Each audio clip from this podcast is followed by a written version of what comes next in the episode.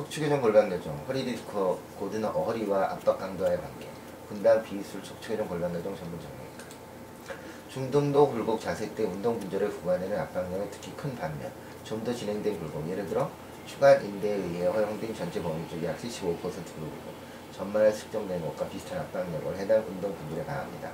분명히 굴곡 시에는 스트레스가 디스크의 균등화에 공포되는 이로운 효과가 있지만 전반적인 압박 부담은 증가하고 신경공의 압박 부하를 분담하는 기여도가 상실되므로 이로운 효과는 상쇄되게 됩니다. 완전히 굴곡되거나 과굴곡된 표면은 압박이 더 약한 것으로 보이는데 이는 아무래도 늘어난 인대들에 의해 디스크에 가해진 부과된 힘 때문이고 후방 섬유인이 늘어나고 얇아졌기 때문입니다.